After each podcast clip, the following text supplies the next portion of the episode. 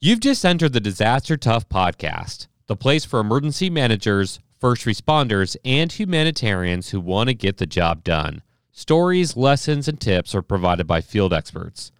This show is owned and operated by professional emergency managers at Doberman Emergency Management. We apply disaster tough logic by protecting life, property, and business continuity through planning, mitigation, and training. Check us out at DobermanEMG.com or click on the show notes. Radio comms just got a major breakthrough with the L3 Harris XL Extreme 400p. It's the newest and toughest radio out there. Built by their space and tactical teams, the XL Extreme series can take a beating. 1700 degree blast of heat, repeated 3 meter drops, rain, salt water, you name it. The XL Extreme series by L3 Harris can take it. Visit L3Harris.com to schedule your demo today. The battle to monitor and contain COVID 19 just got exponentially better for us. We are officially introducing an electronic, reusable, yes, reusable COVID 19 test through our sponsors. It's called the COVID Plus Test, created by Tiger Tech, distributed by FS Global. This is the first FDA authorized, rapid, non invasive pre screener. It's extremely easy to use. Forget those one time use swabs. This is a disaster tough technology. For more information on the COVID Plus test, check out our show notes.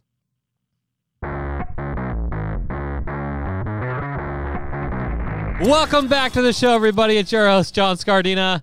I am so excited for this episode. I have Tim Britt, the operations section chief for the National Incident Management Assistance Team, RED is what I think they're called now. Oh, even got the red on the, the shirt. Wow, they updated everything. Oh, that's cool.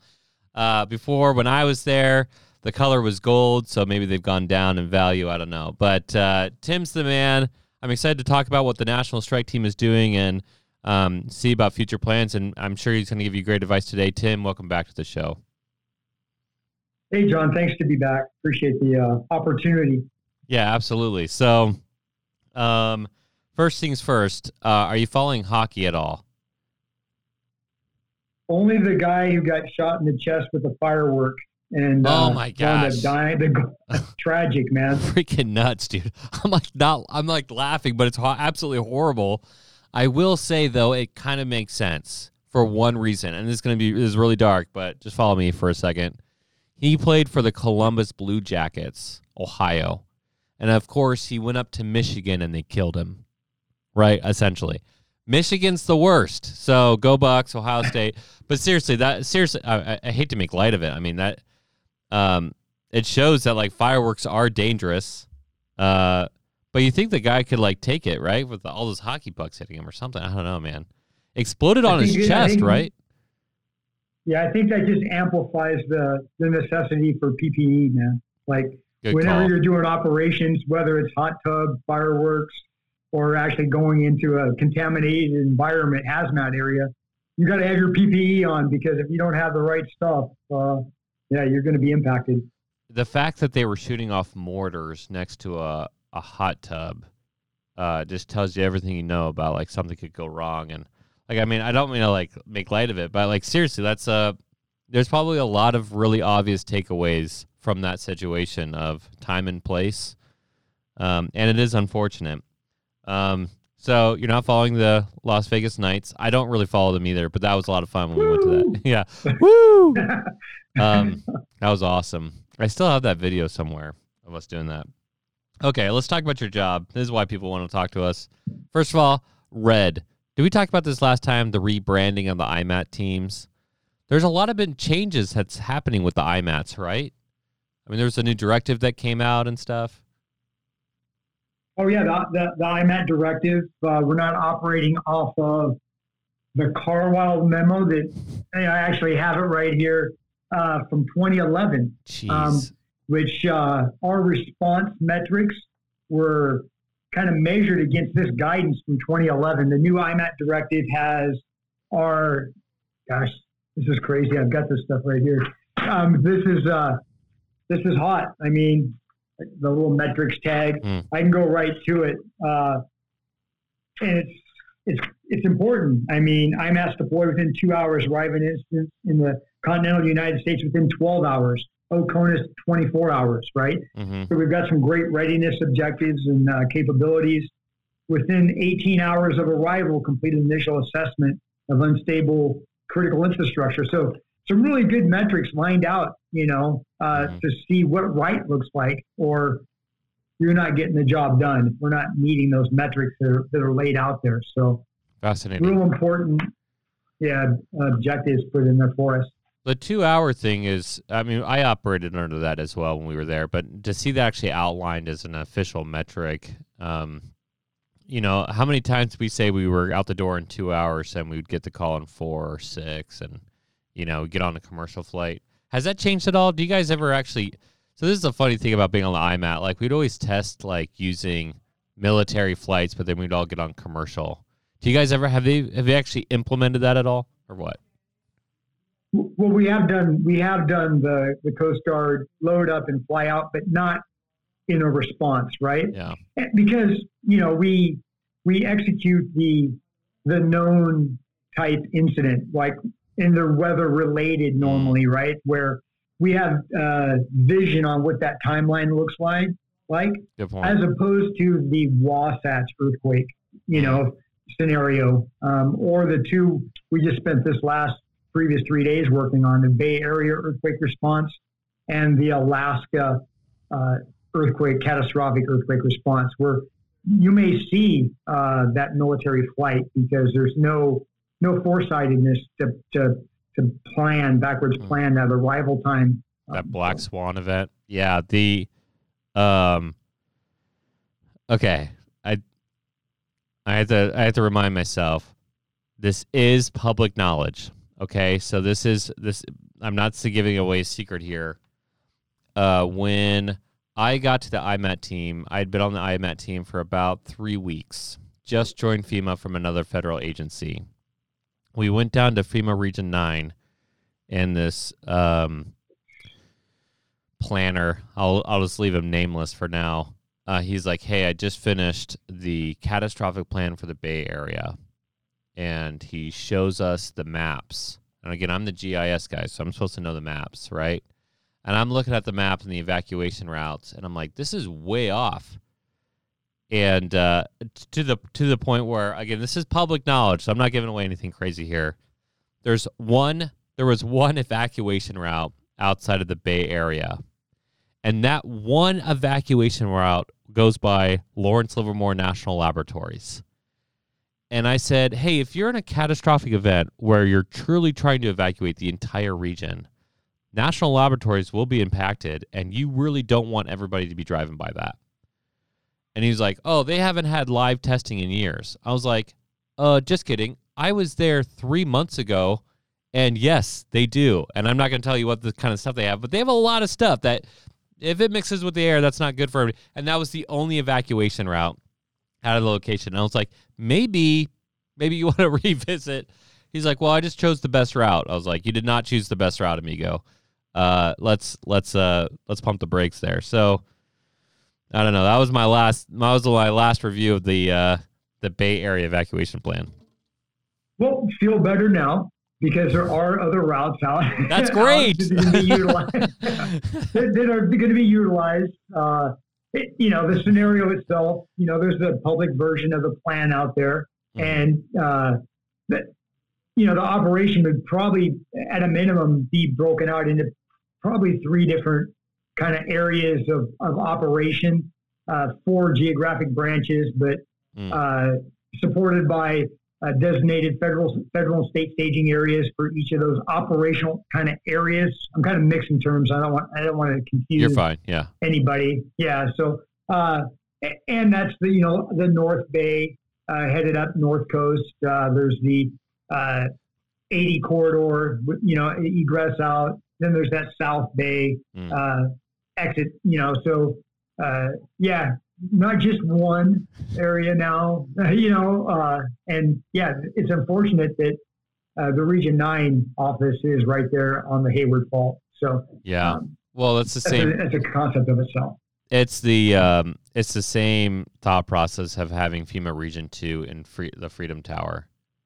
Um, you know, like the target, right? And so, like, I think there's um, there's some political weight there of like saying like, hey, if FEMA's there, it's safe, and trying to help people feel like it's safer. But in terms of strategic, I remember a long time ago they were talking about moving FEMA Region Nine to the capital, um, but they decided to keep it in Oakland. So I don't know. There's a a lot of planning constraints there. In fact, you guys have been dealing with a lot of different planning constraints.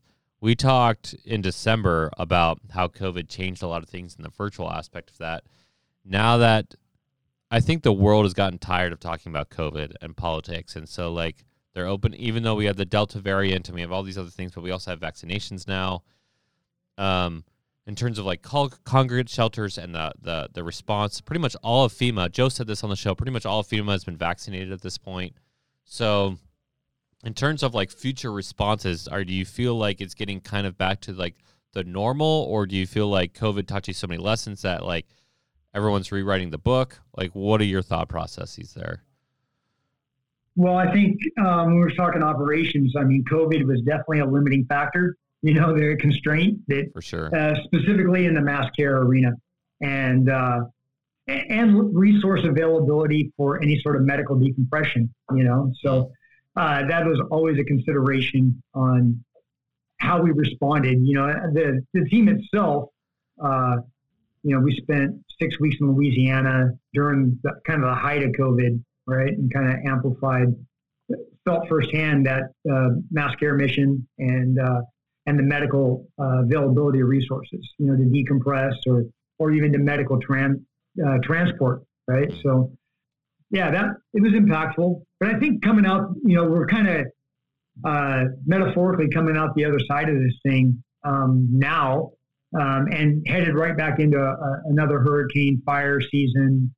And the national IMATs, you know, really are, uh, from my perspective, uh, and kind of what our role is in that catastrophic, uh, big type one one plus event. You know, you know, we that's the mission set that we can't fail on, right? That's as a national IMAT, we to go there yeah. and not not know what we're supposed to do uh, would be an embarrassment to, to, to, myself. Like, what have you been doing the last year if not preparing for this, or you know, yeah. uh, for the for this, right?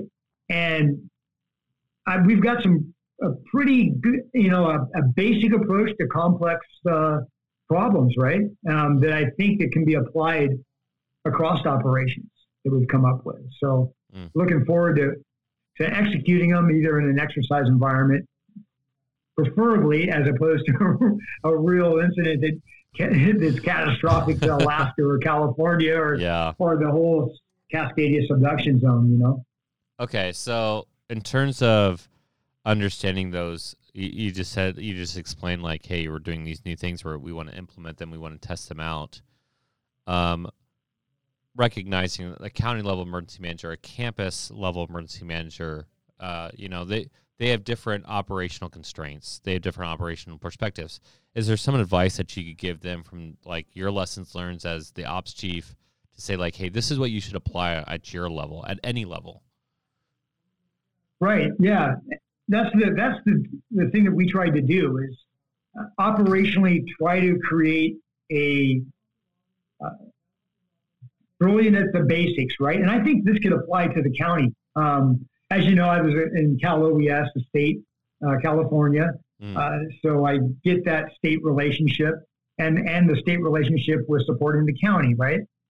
And I, I had conversations and we went back and forth on this in our with our emergency services, mass care, critical infrastructure, our branch directors, right? Mm-hmm. And said, hey, what, what, what makes this good, right? Briefing out an FCO, uh, reporting on information, and establishing operations. And we really came up with you can apply this at the catastrophic level and to uh, a flood in your in your county, and that's the, the the nuances of established communications.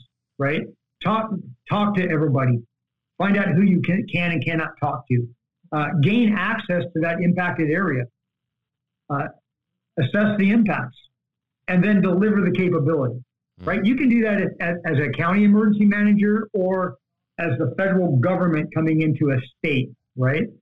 Uh, so that initial approach to establishing your operations, and then how do we communicate and and relay uh, to inform decision making from the UCG or the director of emergency management for your county or or what have you, mm-hmm. and operate off of what are the line of efforts in that incident or uh, the current operations that are ongoing. Identify which ones those are. Uh, identify which are the critical considerations to those and what are the limiting factors, mm. right?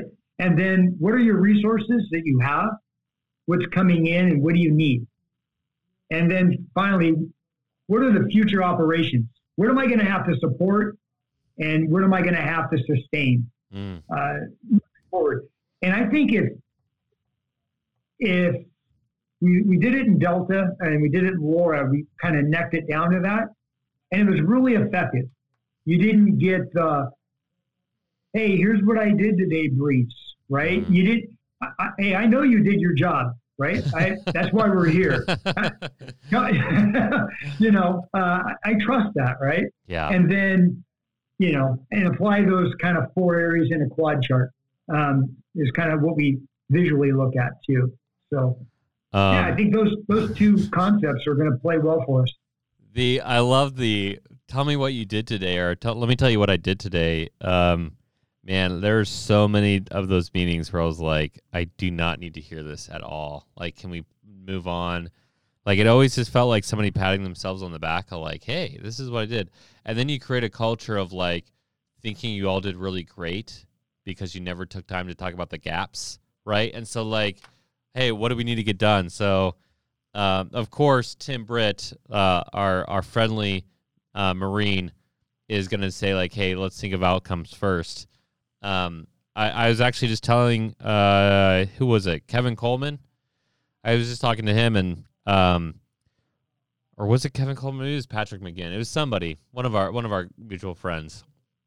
Uh, we've had a really great year with Doberman. We've had a, we've hired a, a lot of really talented people, and what happens is people want to create their own projects. They want to like expand. They they want to do career development, all that kind of stuff, and they start making these goals. And the question I keep on going back to them with, and it's becoming kind of repetitive. It's of kind of a thing. Is what is the outcome you want? And if they can't tell me the outcome they want, that means they're approaching the planning process from the wrong direction. You always start with the outcome in mind. For IMATs, it's how do you go home, right? How do you get people out of shelters? How do you return to normal? How do you get into recovery? That's the outcome. So uh, that's it's just really fascinating that um, you know you your the advice you give is so applicable to to anybody. It's like get away from the fluff. Um, as I'm talking too much myself. You brought up three things. Yeah, you brought up three things that I, I wrote down here. Uh, basically, you're describing situational awareness and true situational awareness. Get in, get into the disaster, assess the damages, make courses of action, go. Right. Um, I'm a big fan of situational awareness. I don't think it's utilized as much as it should be in emergency management, and therefore, a lot of decisions um, are create snowballs that of directions, aimless directions. And so I think that's a really good call out. Uh, in fact, maybe you can bring that up a little bit later again. Um, you talk about lines of effort. Tell me. So this is where I, maybe that's where we'll pause here. I actually have a third one: the support versus sustain. Lines of effort. Tell me more about lines of effort boy, you're going to embarrass me with the book definition, right? But conceptually, th- th- those are the current operations, right? That that are impacting community lifelines. Those key key factors. Let's say mass care would be a line of effort, and along that line of effort, you know you have an outcome or an end state, but you know along that line of effort, uh, there are intermediate objectives that need to take place to stabilize that. Uh, that community lifeline or that uh, that operation. Uh, temporary power is another one, right? That it's a, that would be a line of effort, uh, bringing stabilizing the power requirements for for a community lifeline. And what does that end, define that end state and then apply uh, what, what needs to happen along that uh, uh, along the intermediate objectives along that line of effort. and it's it's kind of it can be a little bit wonky because you look at it visually linear when the actions may not be linear.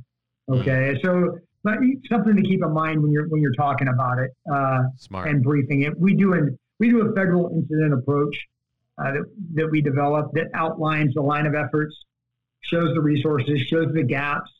What are we doing to mitigate against maybe environmental factors uh, to, to execute that line of effort?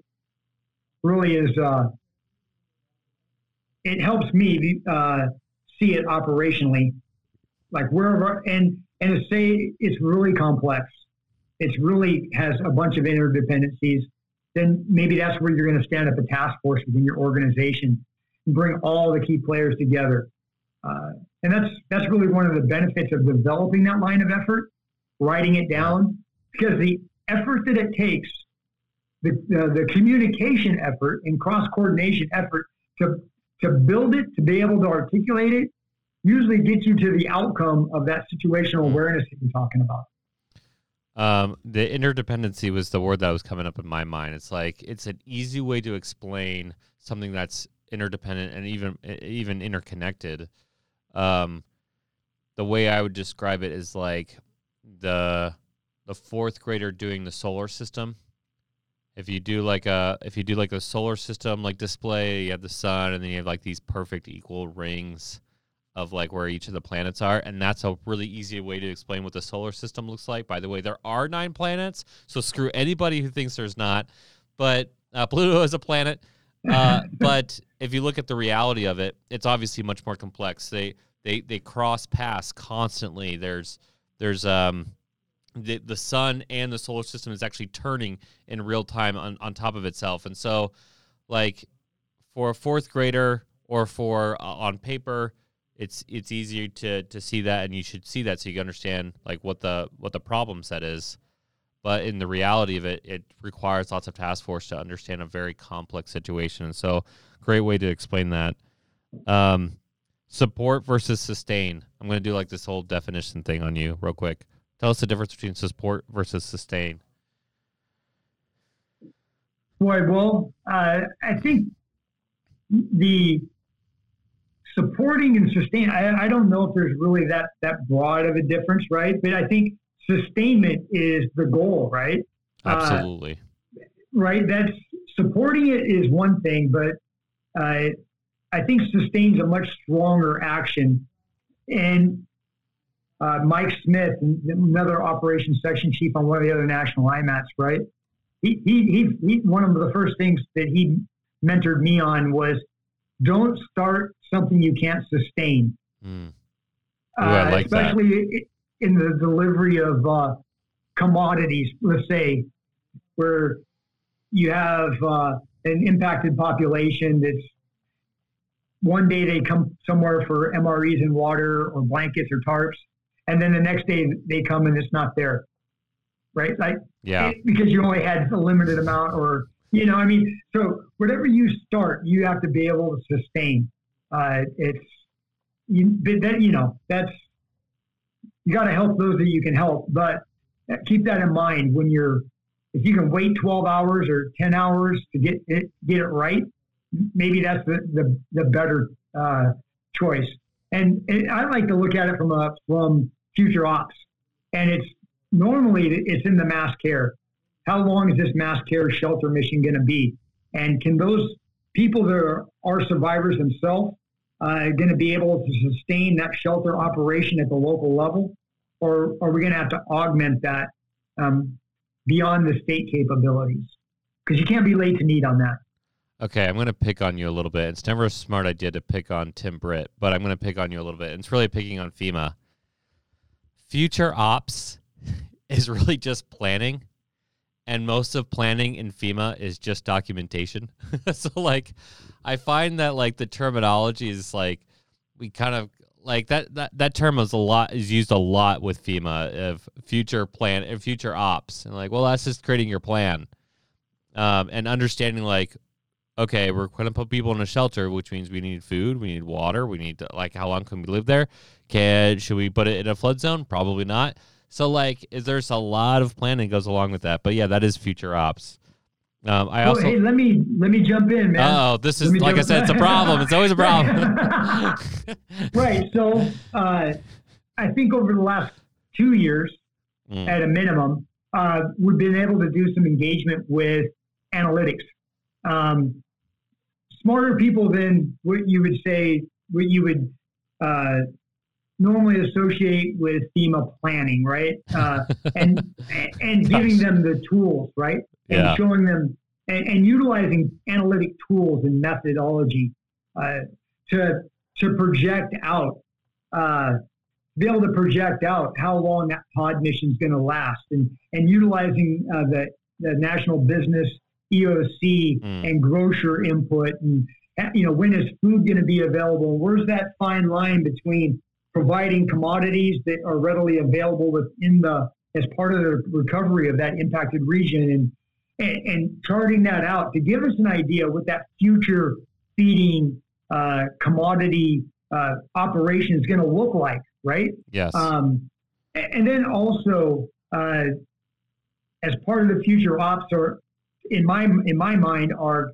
cascading in events. Or if this thing continues to trend this way, the shelter is going to be in the fire, right? Like, you yeah. know, I mean, because by fire behavior and using fire behavior tools to inform operational decisions that are, you know, five, 10, 15 days out. Another future op thing, right, that we're doing really well now uh, is bringing in the uh, IRC or the uh, kind of the interagency recovery coordination piece and bring it in early.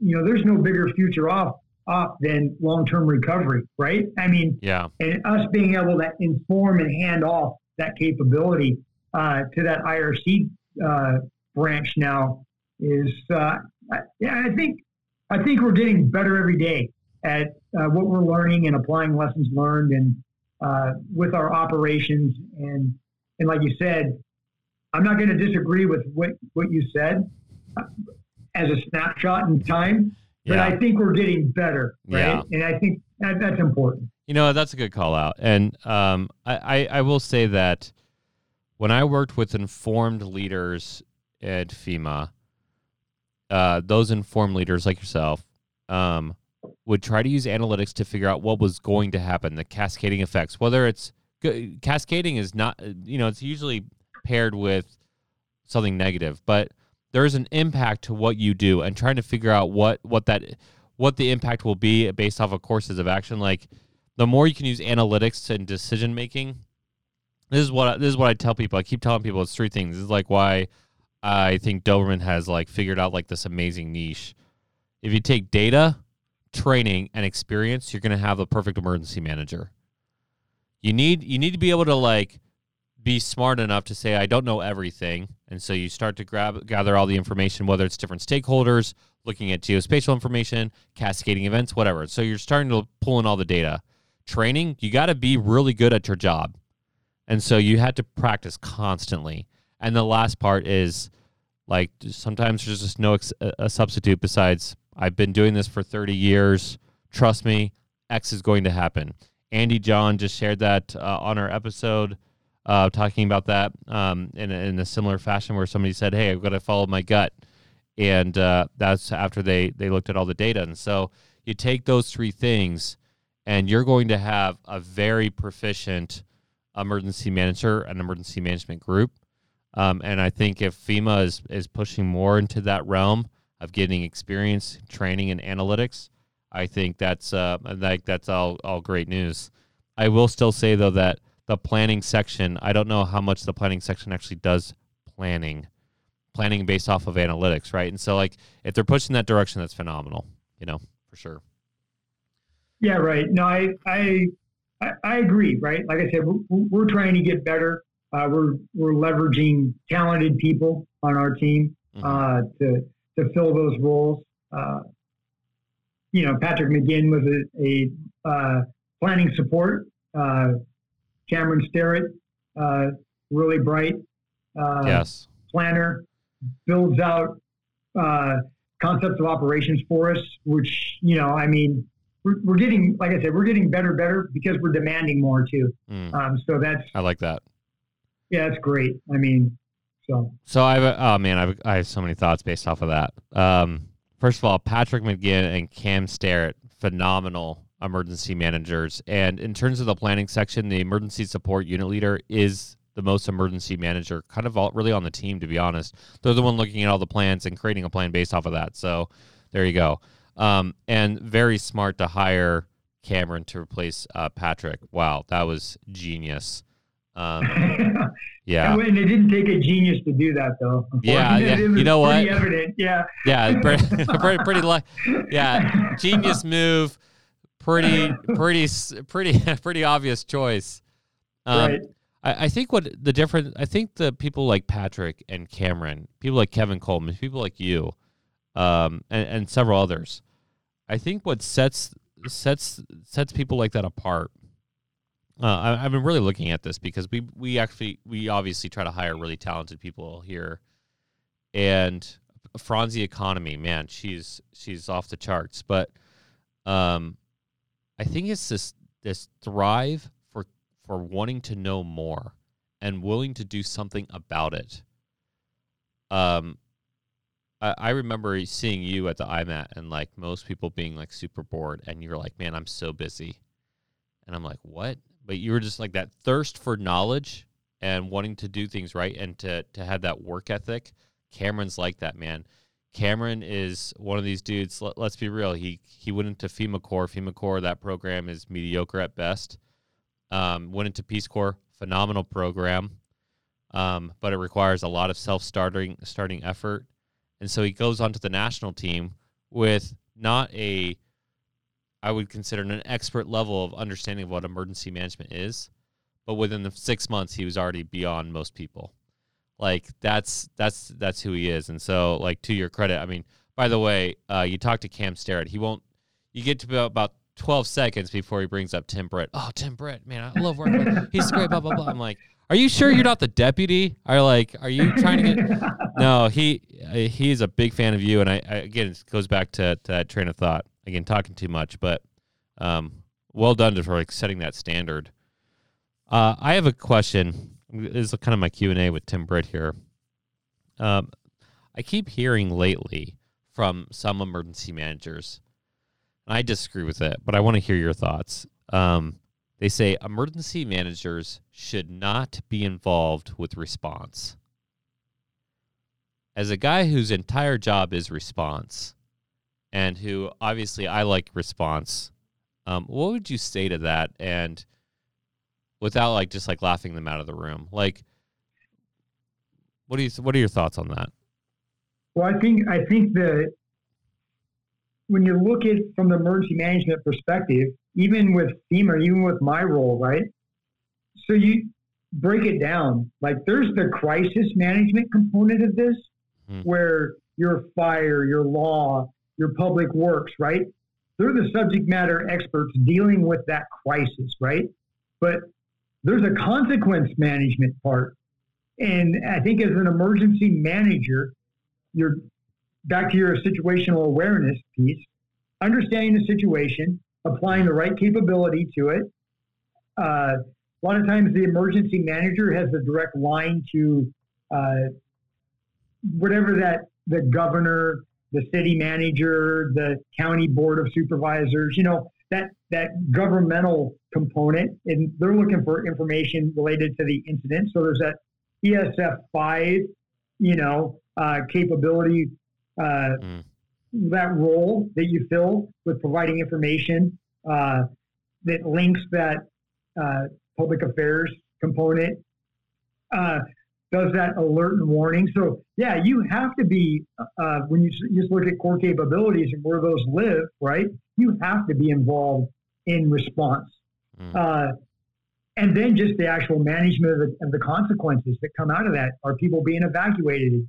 Do they need the, the sheltering? You know, that is as uh, mass care, uh, the grant programs, right?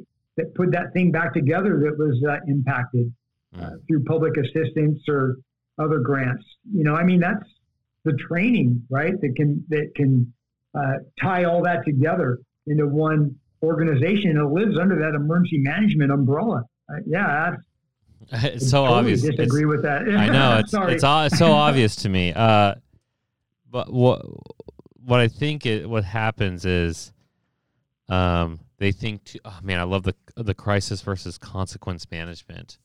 Um, I think what happens is either they have a crisis background or they don't have a response. They haven't they haven't been working directly with uh, a response. They might they might work in a response, but it's not seeing that coordination that has to happen. That the like the IMAT is, is kind of this funny thing because it's both strategic and tactical. Um, definitely strategic for obvious reasons, but tactical because you're you're literally there working with the, the direct people who are involved. And um, I, I've been I've been on this train of thought and thinking about like, okay, how do I like not laugh them out of the room, but under, try to understand where they're coming from. I think what they're trying to say is like mitigation and preparedness needs to be much more focused on. And so I would say that the most time consuming thing an emergency manager should do is focus on mitigation. Mitigation should be much more focused on. We should stop disasters from happening for sure. But the most important function of an emergency manager is life sustaining, right? We're here, we're in the business of saving and sustaining lives, life, property, and continuity of operations. And you'll have no more like real moment than helping somebody muck something out of their home or putting up in a shelter because they have nowhere else to go. Like most important versus most time consuming.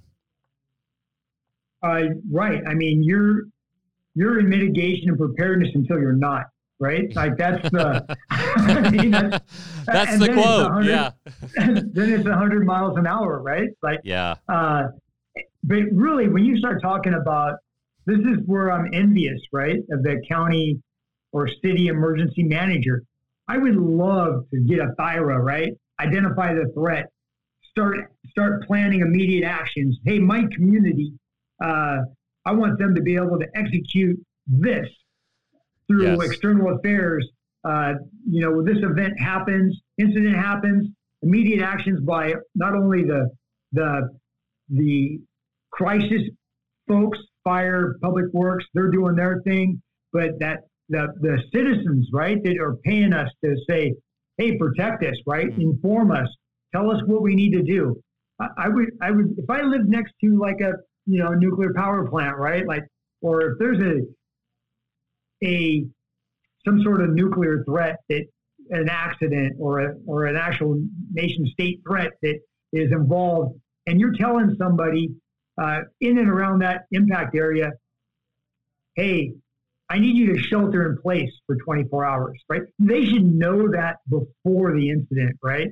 And, but if you tell me that thing just blew up over there, all that's on fire, but I need you to shelter in place because that all that fallout and stuff has to happen first Mm. to minimize. Ex- if you just tell me the day of that with some sort of messaging, I'm like, yeah, that's cool, but I'm out, man. I'm running from that thing that I see Yeah. over there. See ya. Bye. Uh, but yeah. so I just think that engagement at the local level and being doing the preparedness piece, the THIRA evaluations, and Mm. and having putting plans in place and then articulating them to the citizens that that, that are, fall under your kind of jurisdictional boundaries. I think that's that that's the win, man. Like that's that's where you really move the needle, you know, um, as Yeah. an emergency manager. Yeah, I like that. I like moving the needle and I like the the idea of that. Um, you brought up a lot of really great points today. You talked about, you know, obviously crisis versus consequence management, which we were just talking about. We were talking about the need for response. We've talked about, you know, kind of what the national strike team does is an overview on the operational perspective that can be applied across the board. So we covered a lot of really great topics today. Uh, I just want to give you the last word. If you're going to give advice to emergency managers out in the field right now, what would you give? What advice would you give? I would say first off is uh, be brilliant at the basics um, and be able to execute on that on that uh, consequence management. And then going back to what you said on that the situational awareness and why is that important, right? Is understanding the situation as it relates to operations.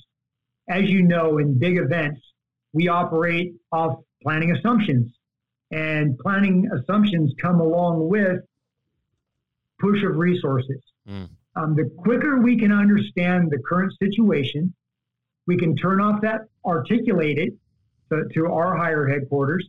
Uh, then we can stop the push of, of resources based on assumptions and institute a pool of require, resource requirements and fulfilling requirements, mm. actual uh, things that we need to apply to problems um, and fill those gaps for, in our case, the state, right? Um, or the territory or the tribe that we're supporting.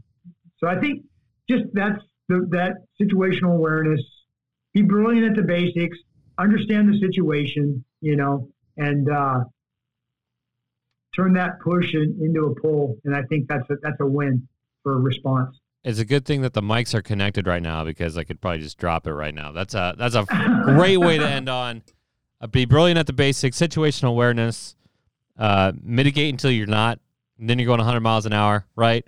So, Tim, thanks so much for coming back on the show, man. It's always a pleasure. Hey, John, thanks for having me. Absolutely. So, if you like this episode, which you should have, you need to give us that five star rating and subscribe. If you have questions for Tim, you can send us an email at info at dobermanemg.com or you can be brave enough to put your question out on social media. We'd love to be able to see that there for Disaster Tough Podcast or for Doberman Emergency Management.